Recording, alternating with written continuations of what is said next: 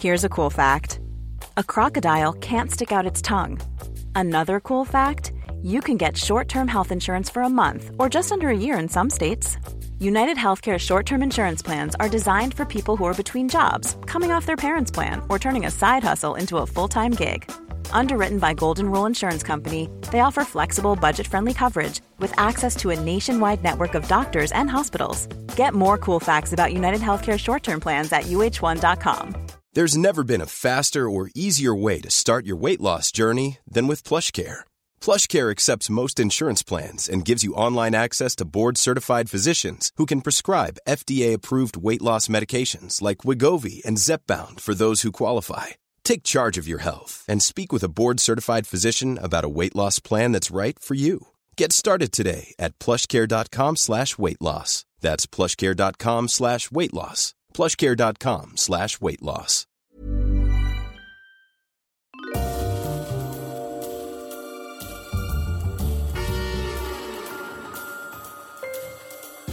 Hello, everyone, and welcome to Histories of the Unexpected, the show in which we demonstrate that everything, simply everything, has its own history, like dregs, rain, and jackets. Oh, Sam, do you know what I want to do? Leather and tea. Nice. I think leather and tea would be good. Or we could do bees, fleas, and slees, um, or trees, peas, and freeze. So freeze is all about the history of the climate, and I think we should definitely take that on since the the globe is warming. However, that is to digress monstrously as ever, because in this episode, as always, we'll be following the links in our minds as we come across them, explaining how those histories, interesting as they are, linked together in unexpected ways. Who knew, for example, who knew, Sam, that the history of bathtubs, bathtubs, is in fact all about Archimedes in ancient Greece, the discovery of displacement, bathtubs in ships, and it's also about the rise of gangsters like Al Capone. Of course it is. Or that the history of hacking is in fact all about code breaking and World War II. Now, those were two of our recent homeschooling episodes, which long may they continue, even though the kids are now back at school. They are, um, and that's quite nice for me. I'm very, I'm very lonely. The house feels totally and utterly empty. now, uh, who is this man talking? Let me say, if history was a bad habit, say an addiction to gambling, then this man would be the addiction counsellor of all time. His couch would be long and comfy, his patience endless, his sympathy unmatched, his counsel wise. He would listen to everything that history had to say, query history's motives, and help history move on. He is the Professor Extraordinaire of Early Modern British History at Plymouth University. It's James Daybell. Hello, James. Hello, hello, and the man not sitting opposite me because we are still social distancing in these grim days of lockdown. Well, let's just say if he were a bad habit related historian, he'd only be the Sherlock Holmes of history, bar the awful opium habit. So sleuthy are his historical skills, so coldly clinical and logical are his powers of deduction in following up his historical clues. So elegant does he look in a deerstalker hat and smoking jacket, and I could go on and on, but I think you've probably already guessed it. It's the famous historical adventurer, Dr. Sam Willis. Hello, everyone. Um, we're doing bad habits. This is a good one. It is a good one. Yeah. It's a very good one, and we're doing it because my friend Angela McShane uh, wrote a wonderful article about bad habits and early modern women.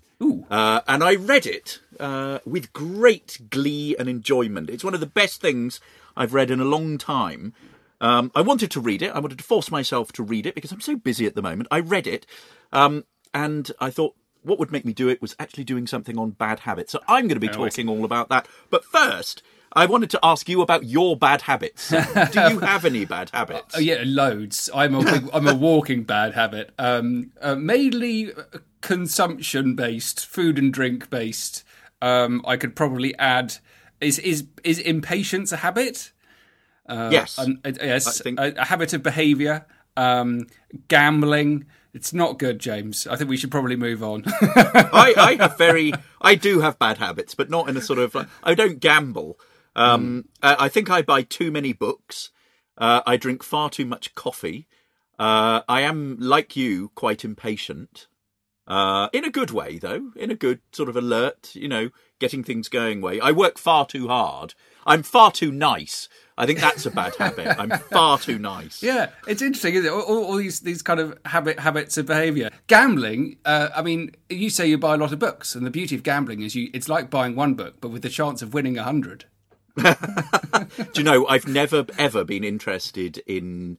I've never ever been interested in gambling at all. I um I I once gambled on the on the um Grand National, uh, and I won. But nonetheless, I, I didn't I didn't gamble. But I have a I have a very good friend who's made a whole career as a professional gambler. Has he? Uh, it's She? very impressive. In fact, bought a bought a house on the proceeds Goodness me. of of it. Yeah, what, what, but what did he or she gamble on?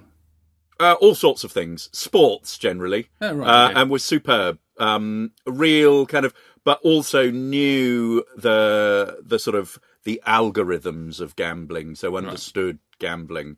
Uh, wasn't thought- a punter. No. Was more was more a kind of an expert. But I once met somebody at a at a party who had just won.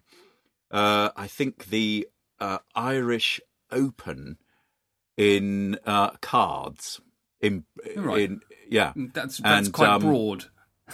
in May- bri- maybe- bridge or some Bridge, poker, okay, the Irish probably. Poker Open, and and he just won 1.4 million. Wow. Uh, but however, the the week before had been minus 300,000 down Oh dear. and and had to basically borrow the money from friends in order to enter. Now, what would happen if you know if you'd lost? It's fine going going up, but um, I suppose I've always been interested in gambling because I'm interested in games of any description, James. And um, I've always done a bit of uh, historical research into it um, and come across all sorts of wonderful things. And recently, a, a great collection of um, bets laid down in gentlemen's clubs in the 18th century in London, uh, which were truly fantastic. that was that was what you talked about, I think. Yes, I've definitely talked about that on, on, a, definitely on, talked on a about that. podcast. But what are we going to do today? Come on, what, what should we talk about? Well, I'm going to be talking about intoxicants. Ah. Uh, I've been following for a long time a couple of brilliant projects, uh, partly that uh, Angela McShane's been involved in, but also Phil Withington uh, at Sheffield, who's a brilliant uh, professor of early modern social and cultural history, and and they've done some brilliant, sort of very wide-ranging stuff on looking at the impact of intoxicants. So we're talking here drinks, drug, drink, drugs, tobacco, things like snuff, um, that are that are sort of harmful, antisocial habits uh, that have a real, a profoundly economic and social impact to them. They have a political edge. There's a material sort of life to them. So I'm going to be talking about that uh, first of all, uh, because they've got some wonderful material that I think our listeners will be interested in, and a lot of it is all online, so you can actually go along and see the depositions yourselves. And then I'm going to be talking about the material culture of bad habits from the perspective of gender and female agency, and in particular, snuff taking. Ah, I know, I'm so excited. have you ever snuffed some snuff? No, I've never. I've no. I'm. I'm very clean. Um, very clean indeed. I've never snuffed anything. Um, no, May- maybe it's very time, James. very clean living. Um, Well, my I'm main, let- my main vice, I think, is coffee at the moment. Hmm. Um, Do you sniff that? I don't. I tend not to. snort, I tend not to snort it, but I am rather partial to chocolate coated coffee beans, Yeah. which always end up in my Christmas stocking. Very good, very good. Well, listen, I'm going to start. You did mention Sherlock Holmes, so I'm going to talk about Sherlock Holmes. Oh, good, good. So I, I thought that was a good place to start because he he was addicted to all sorts of stuff. Really, really interesting, and also the way that his descriptions were described. He's obviously you think of his figure. Everyone has got his deer stalker hat, but he does have his pipe. He in fact had three pipes. Uh, one from clay, one made from briarwood, one made from cherry wood. He was a compulsive smoker throughout all of the books. He's definitely addicted to his pipe. He also smokes cigars. He smokes cigarettes, uh, but primarily his pipes. But it wasn't the only bad habit that Sherlock Holmes had. I mean, just or briefly, actually thinking about what's going on here with Sherlock Holmes um, and his tobacco habit and how uh, bad habits can have a really fascinating broad history. Obviously, uh, if we think about tobacco, then you need to think about uh, the tobacco plantations, the the long history of what's been going on in America from um, 1612 is the first time a a, a crop. Uh, of tobacco was harvested for sale on the European market. 1612, so long ago, um, and so close to the you know the early uh, uh, the early pioneers of America. That's John Rolfe, a colonist in Jamestown. So there's, you know, the entire tobacco economy, what's going on in America, and how it gets transported to uh, to Britain, and and why Sherlock Holmes is smoking. A very fascinating colonial history there. Um, but also, he uh, we know that he takes cocaine. He also takes opium in his books. The cocaine itself, that's interesting, uh, again, has a colonial history. Uh, it's the Incas of Colombia, Peru, and Bolivia who start off chewing it. Then the Spanish arrived and they discover what's going on. They try and ban it uh, and they describe it as an evil agent of the devil. But then they soon realize that the uh, none of the none of the um, uh, the native South Americans can actually do uh, as much work as they had been doing before in the fields or in the gold mines. So it's not long before the Spanish are actually distributing cocoa leaves to um, to the labourers three or four times a day to make them work a bit harder. Uh, what's really interesting about Sherlock Holmes's use of drugs is how important it actually is to the storyline.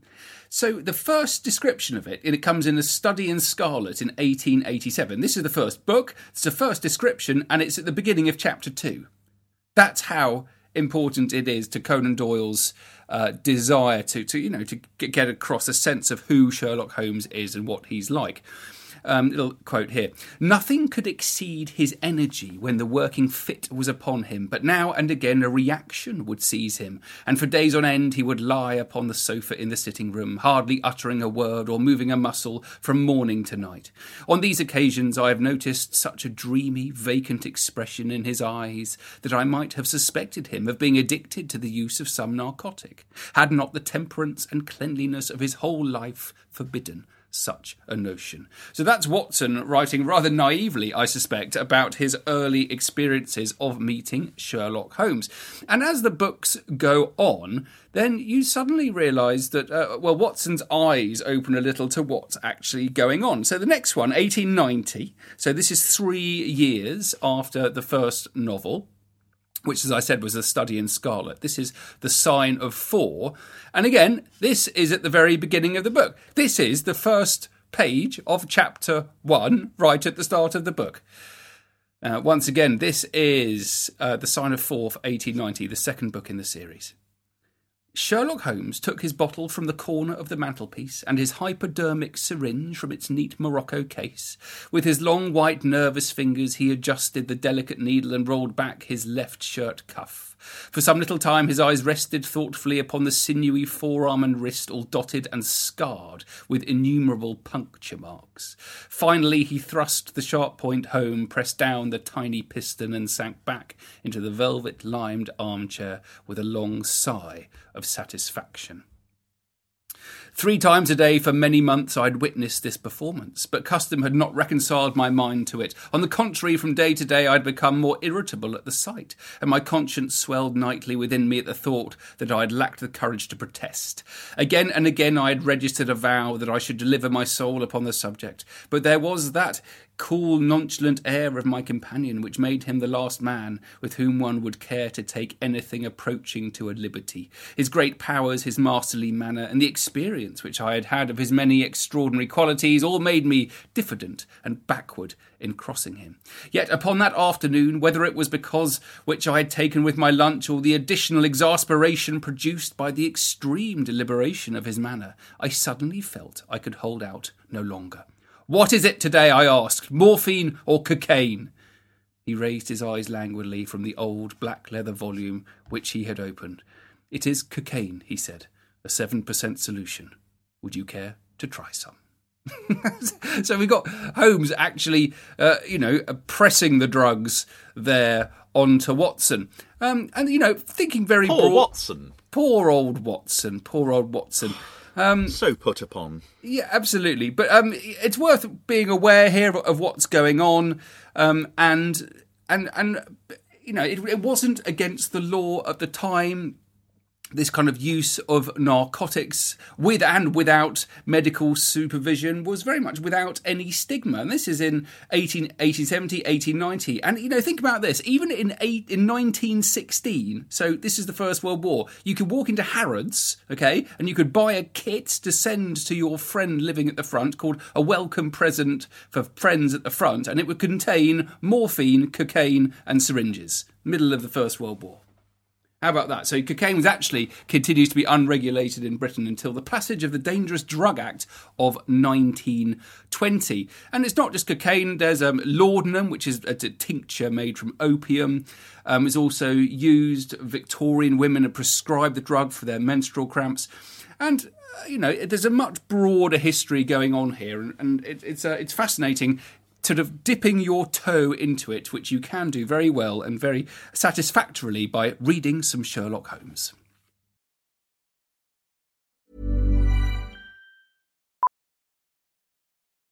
Millions of people have lost weight with personalized plans from Noom, like Evan, who can't stand salads and still lost 50 pounds.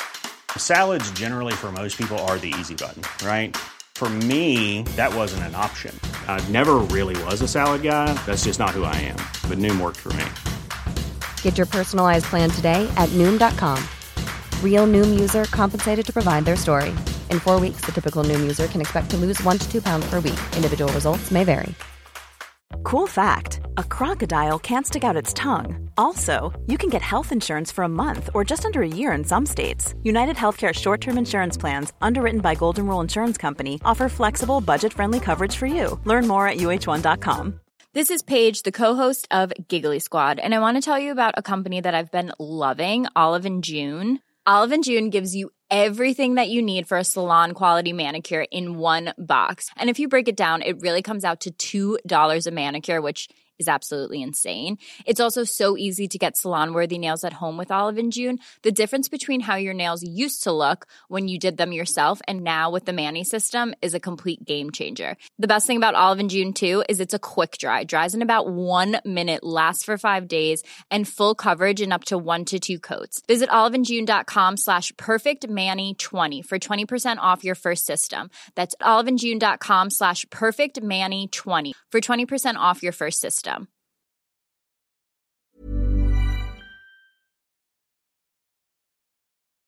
Oh, do you know another route in for a sort of modern take on cocaine addiction is volume three of Stephen Fry's autobiography, where he is eye-wateringly open uh, about all the sort of paraphernalia of, of cocaine, where to get it, his experience of where he took it, all sorts of things, um, including in Buckingham Palace, I think, if I'm if I'm if I'm remembering uh, correctly, but all sorts of places. He's very, very confessional uh, in that volume. What I am particularly interested in, and I'm going to reverse the examples that I was going to do, I'm particularly interested in the material evidence of bad habits. So, in other words, the objects and paraphernalia of bad habits, connected in particular with intoxicants. So, from drinking vessels, ashtrays, cigarette cases, and importantly for what I'm going on to talk about, snuff boxes. And as I said, I've been reading a very stimulating new essay by Angela McShane, uh, who's a very good friend of mine. Uh, she is a terrific historian, and it's one of the best articles I've read in ages. And imagine this this morning, uh, in amongst the rain, the sun was coming through. I was indulging in my own bad habit of drinking far too much coffee, reclining on the sofa and reading uh, this piece. It absolutely fizzes with intellect, theory, wit, moving personal reflections, and also is based on a deep, deep knowledge of material culture in the early modern period. So from 1500 through to the 19th century. And Angela, uh, for many years, ran the History of Design MA uh, at the Victoria and Albert Museum. and also their doctoral program. Uh, she was also head of the objects collection at Wellcome in London. So what she doesn't know about this kind of thing is, you know, you know, nobody knows more than her. The essay appears in a book edited by the wonderful Merry Wiesner-Hanks, uh, a book called Challenging Women's Agency and Activism in Early Modernity, which actually, uh, would you believe, and shameless self plug here, uh, is is out in a book series that I edit for Amsterdam University Press. But the the the title of the essay is Bad Habits and Female Agency. And basically, what it looks at, the main argument that it's putting forward, is that through the 17th, 18th, and 19th centuries, women of all levels of society consumed tobacco. And in actual fact, this has often gone under the radar. That in effect, it was an everyday, habitual activity that wasn't really worth commenting on. So, what this means is actually very little is left in the written record, which means that we have to turn to the objects themselves in order to study it. And they themselves are just are, are absolutely fascinating. But one of the things I love about this article is just some of the personal anecdotes that come into it. And I love in particular the opening, which I hope you won't you'll indulge me if I read it out to you. I have always hated tobacco. I grew up among heavy smokers, and many of my close relatives did not reach the age I am now due to smoking related cancers and conditions. I campaigned against smoking at school and at work, and I argued with my mother about her smoking almost all of my life. If she could have read this chapter in which I explore how white, early modern women on both sides of the Atlantic, however unwisely, used tobacco to enhance and empower their social lives, she would laugh and cough at me like a particularly smoky drain. I dedicate this study of women and tobacco to her memory. Perhaps I'm finally, if belatedly, trying to see things from her point of view. And just to give you an example of what what this means, she starts with a, a diary extract from a prominent Quaker living in Philadelphia from one of the leading Quaker families. It's a woman called Elizabeth Drinker, and it's in 1807. And this woman describes in her diary visiting a, a, a, a kinswoman called Nellie Siddon. Um, and she argues that she goes along um, because old Aunt Sweat had just died, uh, and Drinker was passing on her aunt's most treasured possessions to her to the, her female heir, and among them was her Bible, her sampler, in other words, her needlework, her thimble, but most importantly, a silver snuff box, which shows even among really religious women in the United States at this period, snuff was really, really important. Um, there's evidence that tobacco taking and tobacco taking throughout this period was either tobacco that you smoked either in a, in a pipe or it was tobacco that you you sniffed or you or you chewed so it was snuff and there's all sorts of stuff um, that that's around there. That's in judicial records and personal documents. There are mentions in in periodicals, in literary publications. But more than anything, the most important thing is the material culture. We can pick it up in travellers' diaries who refer to women who are smoking. So, particularly prevalent is tobacco smoking among women in the English maritime regions, especially in the West Country, which I thought would be something you'd be mm. very interested in. Absolutely. And there's there's a sense that that of real disgust with it. So, in terms of it, the the dirtiness of it, and particularly for women, that actually smoking a pipe smoking tobacco was actually not very good for your for your image. It led to sort of blackened teeth. One of the most one of the most unusual uh, examples that I encountered in this was a woman who suffered from uh, just overwhelming melancholy and depression. A woman called Hannah Allen, who was a was a pipe smoker, and the reason we know this is because she reveals it in a description of a suicide attempt where she describes putting poisonous spiders in a pipe with tobacco and trying to kill herself by smoking them. I've never never heard of anyone trying to smoke a, a poisonous spider. absolutely extraordinary. So there's this sort of gendering of, of smoking between pipe smoking versus snuff. And what's really interesting is the way in which the taking of snuff actually connects to so many other uh, themes that we've looked at before. We've talked about pockets before, and of course, the little snuff boxes can be taken and sort of slipped in a pocket. They're also connected to handkerchiefs. We've studied handkerchiefs in the past, so the handkerchief sort of you put over your mouth as you're as you're snorting it up. But at the heart of this of this project is a collection of over a hundred snuff boxes in museums and collections in Europe and America that are connected to women.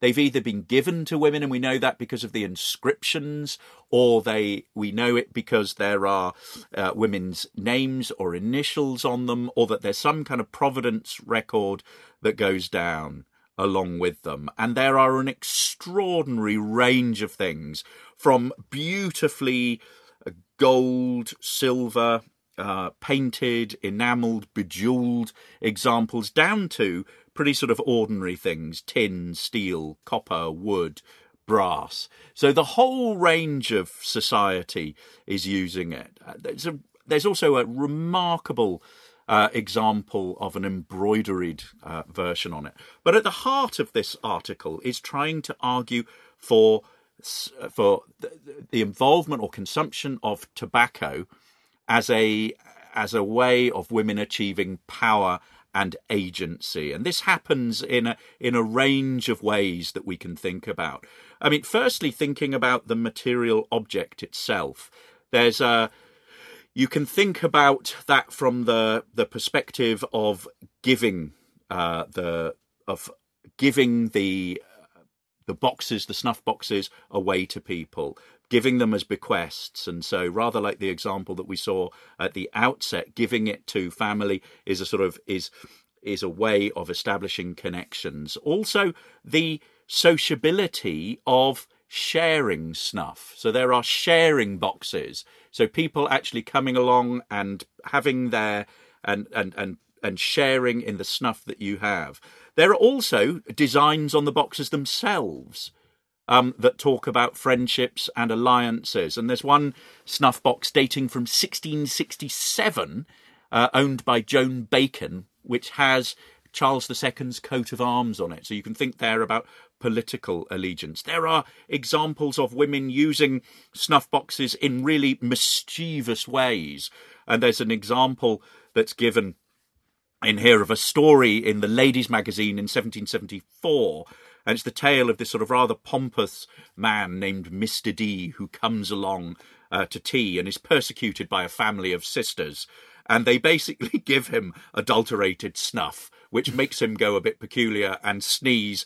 And he sort of he reaches for his his handkerchief to sort of to, to deal with the sneeze and it dips in soot and then he brings it up to his face and his face is covered in soot and he's basically a, a laughing stock. There's also an example of somebody coming to I think it's Mary Wollstonecraft um, talks about a, a, family visit where somebody comes along and is presented with a snuff box. They open the snuff box and there's an artificial mouse uh, attached to the bottom. So you can see how it's sort of used uh, for playfully there. It's also something that can be sexually charged from the inscriptions that are on the the boxes themselves that are, that are erotic.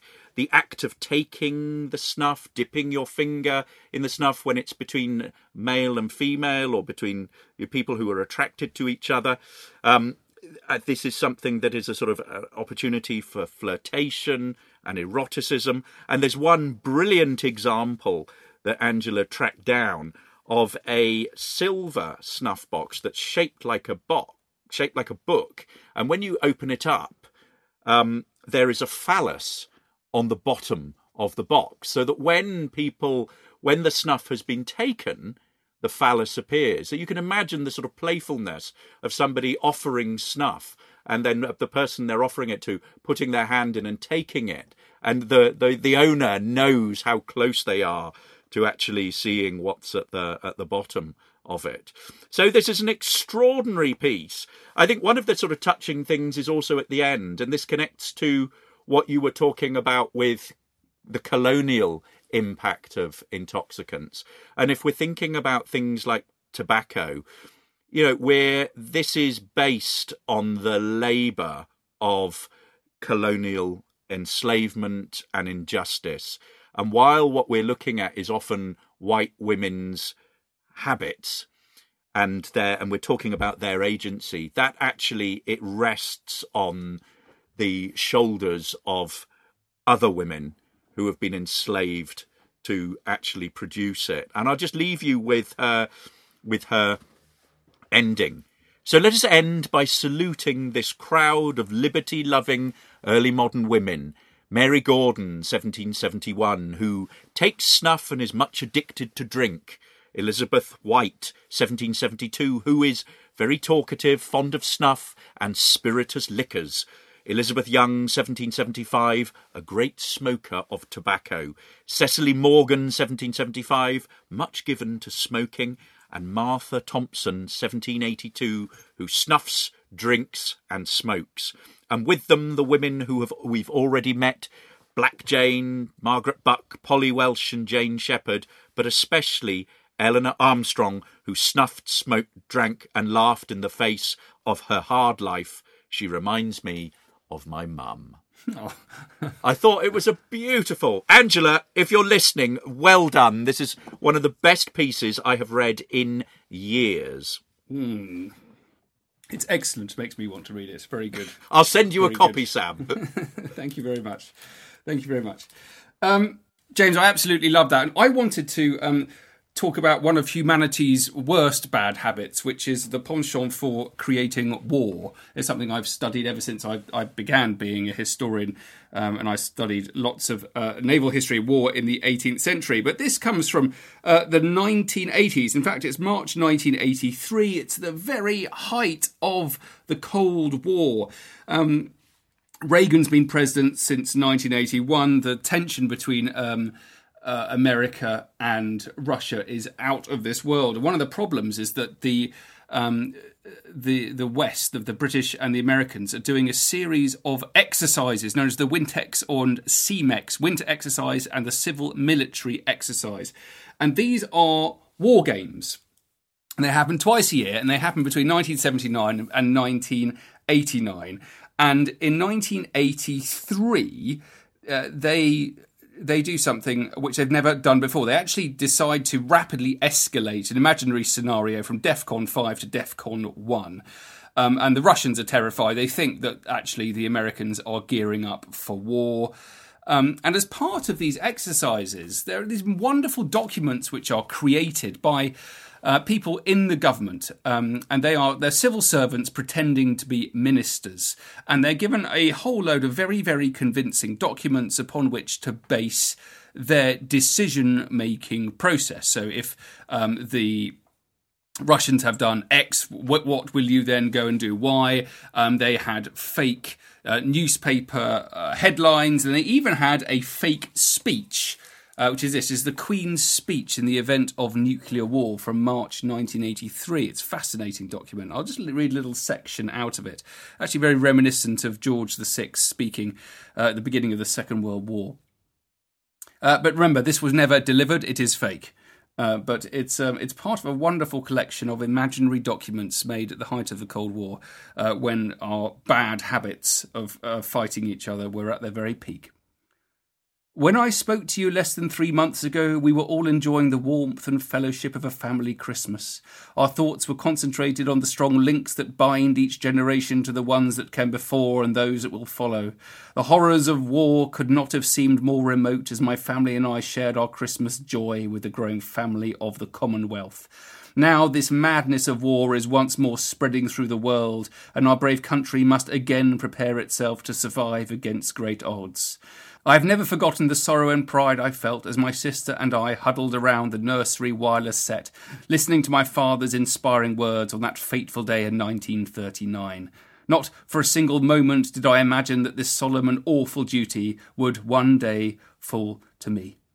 We all know that the dangers facing us today are greater by far than at any time in our long history. The enemy is not the soldier with his rifle, nor even the airman prowling the skies above our cities and towns, but the deadly power of abused technology. Uh, and it goes on and on for several paragraphs, but it's a very, very potent speech indeed. And it is from a truly fascinating collection of documents uh, which survived from the war games in the 80s um, conducted uh, by the British, and those are at the National Archives. Oh, that sounds excellent, Sam. Now, I just want to end with a signpost to a brilliant project that Angela McShane uh, was co-investigator in. In other words, she was one of the sort of people leading it. And it's a project called Intoxicants and Early Modernity, England 1580 to 1740. If you haven't seen it, why not? And go and have a look at it because it's full of all sorts of things. Now, this is a big research project run by these two people, uh, involving uh, digital specialists. So it's all online, and they have built an amazing database that is free for you all to go and see that looks at the importance of intoxicants and intoxication on the social, economic, political, material, and cultural life of Britain between the 16th and 18th centuries. It's free, it's online, and it is based on an extraordinary amount of material. Get this for, for this, they have looked at 164 port books. So, in other words, all the things that are coming in. They they have 29,988 origins and destinations. They've looked at over 8,500 ships, over 8,000 merchants, and almost 16,500 consignments. So they're looking at how this stuff moves around. They're also looking at infractions. So when people take these substances, they tend to end up in in court because of various sort of you know, ill behavior or criminal sort of behavior as a result of being intoxicated in various ways. And they have looked at over a thousand, 1,137 court depositions and cases with, uh, 2,876 witness statements, 6,179 participants, and 1,877 events. I could go on. They've also looked at probate inventories.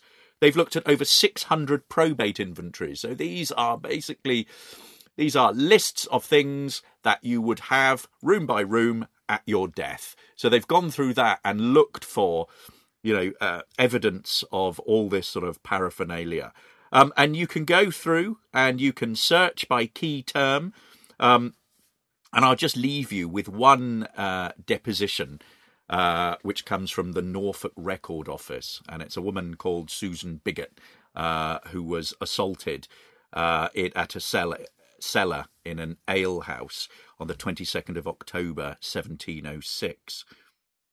On the 22nd of October last, the above said Susan Bigot was at Coates Cellar in the market, and Peter Dearly came down into the cellar and called for several tankards of beer and drunk to Susan Bigot, and from thence they went to Luke Fellers in St Swithin's parish, and Peter Dearly spent about three shillings, and from thence Peter Dearly and Susan Bigot went on to the castle dykes to a cellar called Hell Cellar, and Margaret Dickerson knocked at the door, and the nurse came and opened the door, and Peter Dearly and Susan Bigot went into a little room and drank, and Peter Dearly made Susan Bigot lay down on the planking, took up her clothes, and had carnal knowledge of her body twice that morning.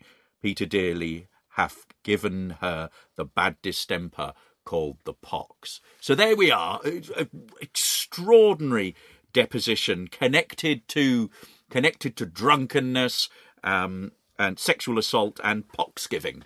Mm. Um, there we are. The the demon demonic nature of bad habits, Sam. Very bad, those ones. Probably about as bad as you can get. Uh, ladies and gentlemen, I hope you've enjoyed that. I've hugely enjoyed it. I'm going to go and have a nice glass of wine right now uh, to em- embrace a, a, bad habit. Uh, do please follow me on social media. I'm at Dr. Sam Willis. And if you like maritime and naval history, please check out the Mariner's Mirror podcast. Oh, very good. And you can follow me on Twitter at James Daybell. You can follow the podcast on at Unexpected Pod, and you can also follow us all over social media. Social media is itself an incredibly bad habit. Uh, but if you like that bad habit, we are on Facebook, so you can like us there. We are also on Instagram. And if you like surfing the net as a bad habit, we are also on our own website, historiesoftheunexpected.com, where you can have a look at everything that we've been up to over the last million years. well, that's it for now, guys. I hope you enjoyed all. Bye bye. Bye, guys.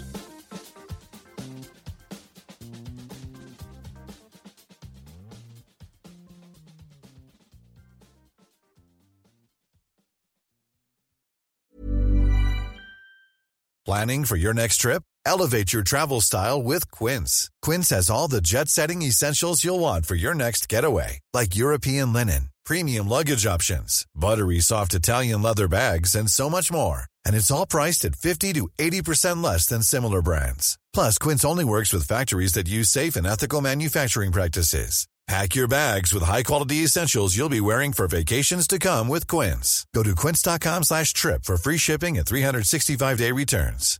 When you make decisions for your company, you look for the no-brainers. And if you have a lot of mailing to do, stamps.com is the ultimate no-brainer. It streamlines your processes to make your business more efficient, which makes you less busy. Mail checks, invoices, legal documents, and everything you need to keep your business running with stamps.com. Seamlessly connect with every major marketplace and shopping cart. Schedule package pickups and see your cheapest and fastest shipping options from different carriers. With rates up to 89% off USPS and UPS rates. And with the stamps.com mobile app, you can take care of mailing and shipping wherever you are. Make the same no-brainer decision as over 1 million other businesses with stamps.com. Sign up with code program for a 4-week trial plus free postage and a free digital scale. No long-term commitments or contracts. That's stamps.com. Code program.